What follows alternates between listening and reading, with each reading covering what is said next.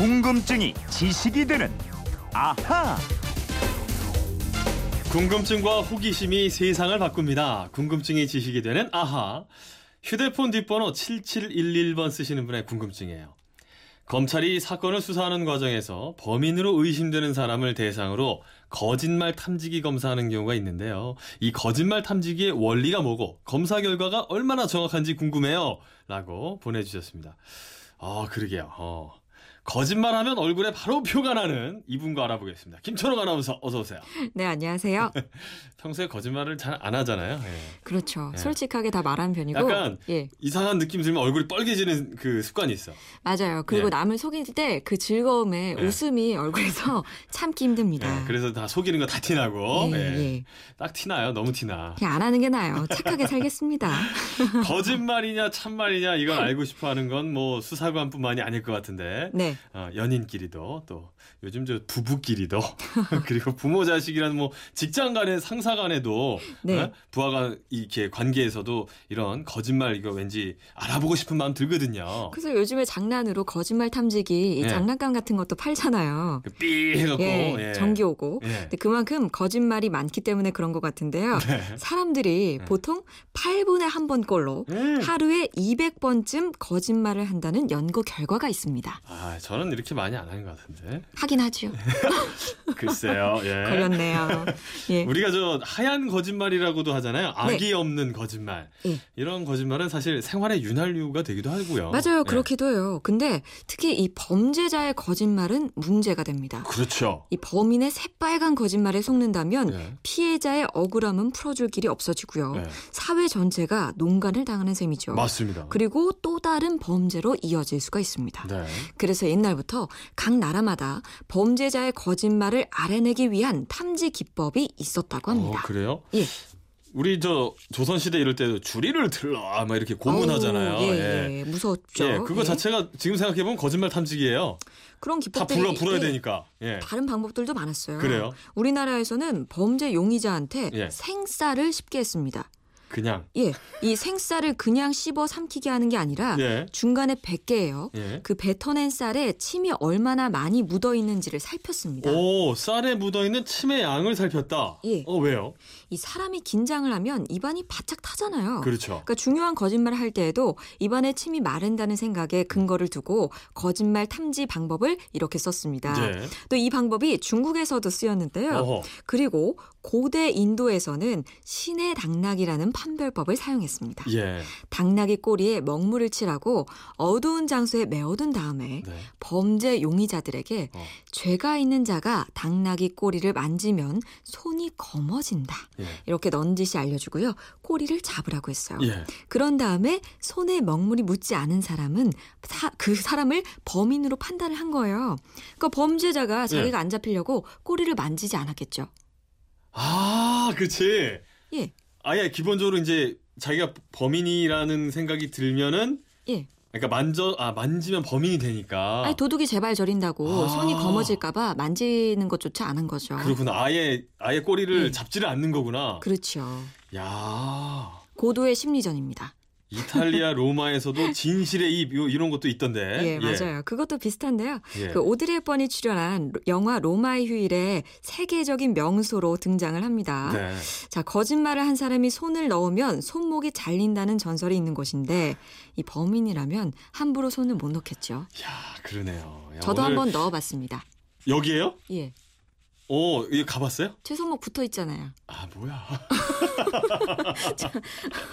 자, 어, 오늘날의 기계식 이 거짓말 탐지기 이거는 언제 개발이 된 건가요? 최초의 거짓말 탐지기는 진실의 입이 있는 이탈리아에서 개발이 됐습니다. 음. 네. 1895년 이탈리아 범죄 심리학자 롬 브로소가 개발했는데요. 네. 사람의 감 사람은 감정의 동물이잖아요. 그렇죠. 그래서 거짓말을 할 때 무의식 중에 심작 박동이나 호흡, 혈압 등의 변화가 생긴다고 보고 기- 그 변화를 감지 잠재하는 것이 거짓말 탐지기의 원리입니다. 그래요. 1895년이면은 120년이 지났는데 굉장히 오래됐네요. 그렇죠. 음. 이 거짓말 탐지기는 제1차 세계대전을 거치면서 스파이들을 신문하는 데 널리 쓰였다 그래요. 예. 근데 이 기계는 정밀하지 않았고요. 음.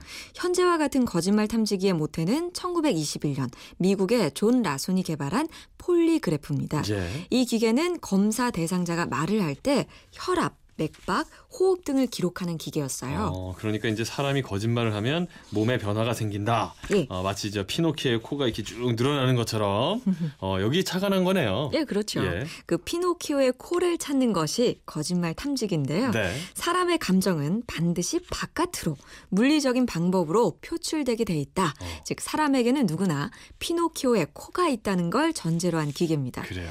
문제는 그 거짓말 탐지기 정확도 아니겠어요? 이게 어. 얼마나 정확한지에 따라서 중요하죠. 많은 게 달라질 것 같은데. 예, 이 조사를 하는 검찰은 이 기계가 과학적 기법을 활용하기 때문에 신뢰도가 높다고 얘기를 합니다. 네. 실제로 2009년부터 2012년 사이에 검찰이 실시한 거짓말 탐지기 검사에서 거짓말 탐- 판정을 받은 범죄 피의자가 최종적으로 유죄 판결을 확정된 사례가 90.5%였거든요. 예.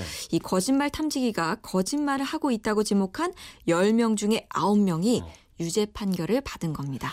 정확도가 90%가 넘는다. 아, 꽤 높은 정확도지만 그렇지만 나머지 10%가 있잖아요. 아, 그러네요. 예, 잘못하면 애먼 사람이 범인이 될 수도 있는 거고. 그렇죠. 네. 근데 이 탐지기는 정서 반응에 의존하기 때문에 고도로 잘 훈련된 사람이나 사이코패스, 음.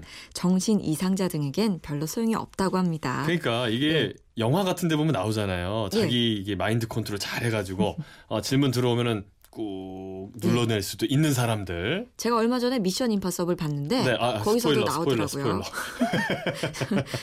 아무튼 예. 그렇기 때문에 법정에서도 직접 증거로는 채택하지 않고요. 예. 검사 결과를 참고만 할 뿐입니다. 어허. 또 검사 결과가 진실 또는 거짓말고 판단 불능으로 나오는 경우도 20% 정도 된다고 합니다. 그래요.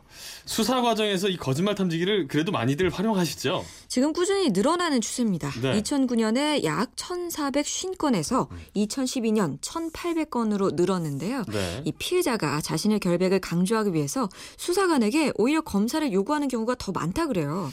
요거 좀 이상하네. 어? 뭔가 찔리는 게 있으니까 딱 한번 뒤집어 보려고 하는 거 아니겠어요? 아니 자신이 결백하다 이거겠죠. 어, 저는 좀 생각이 다릅니다만. 자, 현재 거짓말을 탐지하는 방법은 그러면 다 이 폴리그래프 방식인가요? 다른 방식도 있습니다. 네. 몇 년 전부터 뇌의 내부 활동 상태를 사진으로 찍어서 이 거짓말의 여부를 판단하는 기술도 등장했거든요. 예. fMRI라는 것, 것인데요. 네. 이 뇌의 기능을 파악하는 MRI의 일종입니다. 음. 우리가 생각하고 말을 하는 동안 뇌의 어떤 부위가 활성화되는지 알려주는 기계입니다. 그러면 뇌에서 거짓말을 할때뭐 움직이는 부위 같은 거, 그 부위를 딱 찾아내는 건가 보죠? 네. 그렇죠. 어. 사람들이 거짓말을 할 때 특히 움직이는 부위가 있다는 건데요. 네. 이 거짓말 구역이 활성화되면 거짓말을 하고 있다고 판단을 하게 되는 거죠. 이건 좀 정확도가 높겠는데요. 글쎄요. 어. 종합적으로 봐야겠죠. 예. 텔레비전 예능 프로그램 보면은 예. 우리 아까도 얘기했지만 그 찌해갖고 하는 그 거짓말 탐지기 있잖아요. 예, 예. 요거는 저 진짜는 아니잖아요. 재미로 검사해보라고 만든 장난감 같은 기계고요. 네. 만약에 100% 정확한 거짓말 탐지기를 그렇게 싼 값에 이용할 수 있다면 어, 한번 조사해보고 싶은 사람들 우리 사회에 많기는 어. 상당하죠. 저는 좀 갖고 다니고 싶어요. 예. 본인을 테스트하셔야 되는 거 아니에요? 아하. 음. 자, 국민을 상대로 진심이니까 믿어주세요 하는 이 사람들 굉장히 네. 많습니다. 그분들 뇌나 마음속을 한번 잘게 들여다보고 싶긴 한데. 아무튼 질문하신 7711번님께 선물을 보내드리도록 하겠습니다. 이분처럼 궁금증 생길 땐 어떻게 하면 될까요? 예, 그건 이렇습니다. 인터넷 게시판이나 MBC 미니 휴대폰 문자 샵 8001번으로 문자 보내주시면 됩니다. 네. 짧은 문자 50원, 긴 문자 100원의 이용료가 있고요. 여러분의 호기심, 궁금증 많이 보내주십시오. 내일은 금요일이니까 예. 이거 하는 날이네요. 하나, 둘, 셋. 아, 이런 것까지. 내일도 우리 김초롱 아나운서와 함께 하겠습니다. 궁금증이 지식이 되는 아하, 김초롱 아나운서 고맙습니다. 고맙습니다.